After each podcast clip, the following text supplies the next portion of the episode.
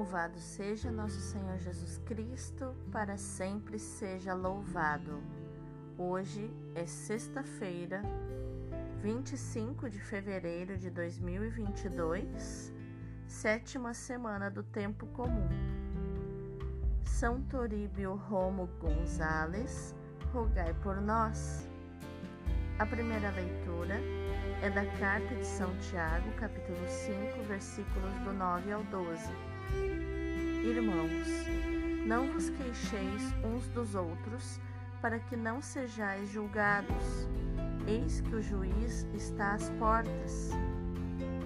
Irmãos, tomai por modelo de sofrimento e firmeza os profetas que falaram em nome do Senhor. Reparai que consideramos como bem-aventurados os que perseveraram. Ouvistes falar da perseverança de Jó e conheceis o êxito que o Senhor lhe deu, pois o Senhor é rico em misericórdia e compassivo.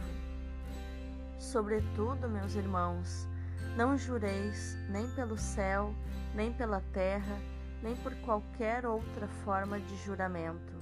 Antes, que o vosso sim seja sim e o vosso não, não então não estareis sujeitos a julgamento.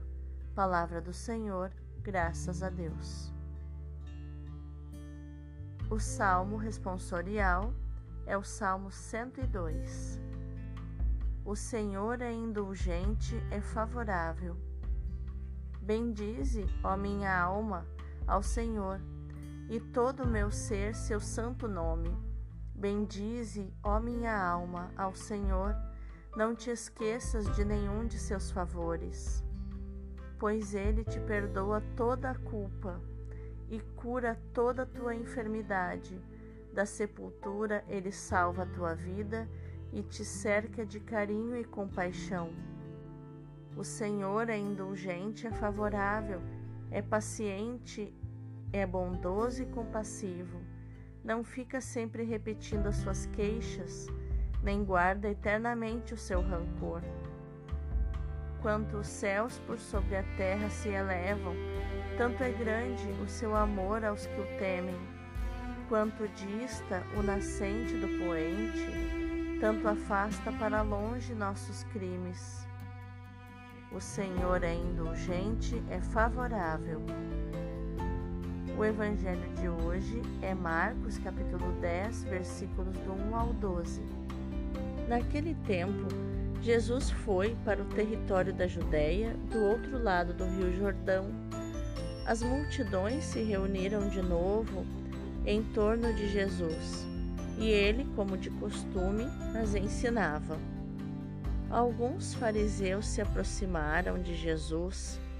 Para pô-lo à prova, perguntaram se era permitido ao homem divorciar-se de sua mulher. Jesus perguntou: o que Moisés vos ordenou? Os fariseus responderam: Moisés permitiu escrever uma certidão de divórcio e despedi-la. Jesus então disse: Foi por causa da dureza do vosso coração que Moisés vos escreveu este mandamento. No entanto, desde o começo da criação, Deus os fez homem e mulher. Por isso, o homem deixará seu pai e sua mãe e os dois serão uma só carne. Assim, já não são dois, mas uma só carne. Portanto, o que Deus uniu, o homem não separe. Em casa, os discípulos fizeram novamente perguntas sobre o mesmo assunto. Jesus respondeu: Quem se divorciar de sua mulher e casar com outra, cometerá adultério contra a primeira e se a mulher se divorciar de seu marido e casar com outro, cometerá adultério. Palavra da salvação, glória a vós, Senhor. Então, quais os ensinamentos de inteligência emocional e inteligência espiritual nós podemos encontrar nos textos de hoje? Na primeira leitura, Tiago volta-se finalmente para toda a comunidade exortando-os a viver o tempo presente de modo positivo e confiante. no meio das injustiças e atropelos, devem erguer os olhos para o Senhor, que há de melhorar a sua situação quando vier como juiz. O apóstolo recorda dois exemplos do Antigo Testamento: os profetas e Jó. Deus não os desiludiu, nem desiludirá a nós, porque Deus é cheio de misericórdia e compassivo, nos diz o versículo 11. Cabe a nós permanecermos fiéis à palavra que devemos anunciar e perseverar na fé. E, finalmente, para que a esperança da parousia seja um tempo de serenidade e de edificação mútua, Tiago convida não só a evitar a murmuração, mas também os juramentos. A nossa palavra há de ser garantida, não invocando o nome de Deus, mas vivendo com seriedade, autenticidade e transparência. Já no Evangelho, a comunidade messiânica deve ultrapassar a moral exclusivamente legalista, que é uma característica dos fariseus. Eles, com a pergunta sobre o divórcio, querem experimentar Jesus e pô-lo em apuros. O divórcio hebraico era regulado por Deuteronômio 24, versículos do 1 ao 4, cujo propósito inicial era tutelar a mulher e lhe garantir uma certa liberdade. Mas as escolas rabínicas discutiam os motivos do divórcio. As escolas mais liberais achavam que bastava a mulher deixar queimar a comida ou o marido encontrar outra mais bonita para haver divórcio. Outras escolas achavam que só o adultério justificava o divórcio. De qualquer maneira, o divórcio era concedido pela legislação em vigor com muita facilidade, o que naturalmente acabava por prejudicar a mulher, a parte mais fraca da relação, mais vulnerável. Como é seu costume, Jesus responde a questão com outra questão, obrigando seus interlocutores a aprofundar o sentido da sua objeção. No juízo moral, há que distinguir o que é regra humana, por mais aceitável que seja, e o que é a perspectiva de Deus. As prescrições mosaicas sobre o divórcio refletem a mediocridade humana e não o projeto primordial de Deus sobre a união do homem e da mulher. A moral farisaica fundamentava-se na não confessada inferioridade da mulher, que era considerada propriedade do homem. Para Jesus, à luz do Gênesis, a união do homem e da mulher é a meta de uma plenitude humana. Não é o homem que toma posse da mulher, nem o contrário, mas ao casarem, ambos se enriquecem mutuamente. A união matrimonial vem de Deus e é um verdadeiro sacrilégio contrapor-lhe um projeto de separação e divergência. No caso, o divórcio, homem e mulher levam em si a imagem de Deus amor e, ainda que na diferença, são chamados a ser uma só coisa no matrimônio como diz o versículo 8. A ninguém é permitido quebrar essa união. O apóstolo Tiago nos convida a viver com transparência, sem duplicidade nem ambiguidade, de modo que as nossas ações sejam, cri sejam críveis por si mesmas, sejam dignas de credibilidade. E nos lembra que há um passado e de que podemos tirar lições úteis para o presente e que o futuro não é uma realidade nebulosa, longínqua, mas algo que já se constrói hoje e que de algum modo já se pode saborear. A história humana se desenrola entre dois grandes momentos, o da criação e o da vinda gloriosa de Cristo. No princípio e no fim dos tempos, encontramos o sentido profundo da nossa vida. Deus, que nos chama e nos quer em comunhão com Ele. Frequentemente, as influências ao nosso redor, das opiniões, da mídia, é, nos impulsiona a cair na tentação de cortar o passado, como se o passado não fosse nosso, e de não nos projetarmos para um futuro possível, assim nos fechando em nós mesmos e excluindo, quando na verdade tudo pode pertencer, todas as coisas e pessoas têm direito de pertencer. Mas a palavra de Deus nos diz que o momento em que vivemos é tempo de paciência, é tempo de espera ativa e confiante do Senhor que vem.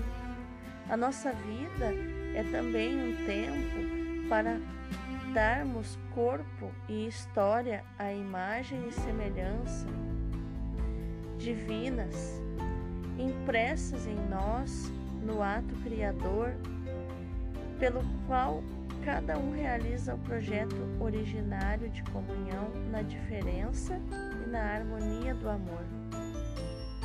Neste tempo, somos chamados a palpitar da própria vida de Deus trino e. O homem e a mulher, unidos pelo sacramento do matrimônio, é, são, se tornam sacramento sinal e atuação dessa vida dentro dos limites da linguagem humana. Por isso é que o matrimônio é indissolúvel e só por causa da dureza do coração humano é que Moisés permitiu que se passe o documento de repúdio. Os próprios discípulos acharem excessivamente dura a posição de Jesus em relação ao divórcio se é essa a situação do homem perante a mulher, não é conveniente casar-se. Eles dizem em Mateus 19:10. Mas é dele que vem a força para amar com paciência e misericórdia. Bem-aventurados aqueles que sofreram com paciência. E esta bem-aventurança se destina não só aos que são fiéis ao matrimônio, mas a todas as relações interpessoais. Nos parece lógico que os outros tenham paciência conosco, mas temos alguma dificuldade em aceitar ter paciência com os outros. Não vos lamenteis uns dos outros, nos exorta o apóstolo Tiago. Deus não se lamenta de nós, porque é rico em misericórdia e compaixão, nos diz Paulo em Efésios 2,4. A paciência, a misericórdia, a tolerância são necessárias em todo tipo de relações interpessoais, particularmente no matrimônio, mas também na vida comunitária. Os nossos irmãos de comunidade, particularmente os idosos, os doentes, os feridos pelas agruras da vida, precisam de muita compreensão, amor e paciência. A paciência é um fruto do Espírito é aceitação, compreensão, misericórdia, perdão. Realize-se em nós e nestes nossos irmãos feridos a profecia de Ezequiel: Dar-vos-ei um coração novo, infundirei em vós um espírito novo, retirarei o vosso coração de pedra e dar-vos-ei um coração de carne. A caridade, o amor, devem ser uma esperança ativa daquilo que os outros podem vir a ser com a ajuda do nosso apoio fraterno. Vamos orar? Bendito és tu, Senhor, que nos lembras que hás de vir julgar os vivos e os mortos. Ouvindo-te, somos levados a mudar a nossa relação com a vida e com os outros. Não existo por acaso, nem avanço na vida sem rumo. Tu és a nossa meta, a meta dos meus irmãos. Só tu dá sentido e dá sabor às relações, desde comigo mesmo e também com os outros, porque para amar o próximo, eu preciso amar o próximo como a mim mesmo. Então, preciso primeiro amar a mim mesmo, depois de Deus. E só tu, Senhor, dá sentido e dá sabor às relações comigo mesmo e com os outros. Fortalece a minha vontade sempre frágil, para que conheça o teu projeto original para cada homem e para cada mulher. Esse projeto de amor e de alegria que a tua palavra me revela e que em Jesus assumiu carne humana. Que nós saibamos dar o justo valor ao que é humano e colher no nosso tempo fugaz, né, muito passageiro, passa muito rápido, fragmentos duradouros que são reflexos de eternidade. Amém. Que no dia de hoje, meu irmão, minha irmã, você possa meditar e proclamar nesta palavra de Tiago 5,11: Bem-aventurados aqueles que sofreram com paciência. Deus abençoe o teu dia e te conceda muita paciência.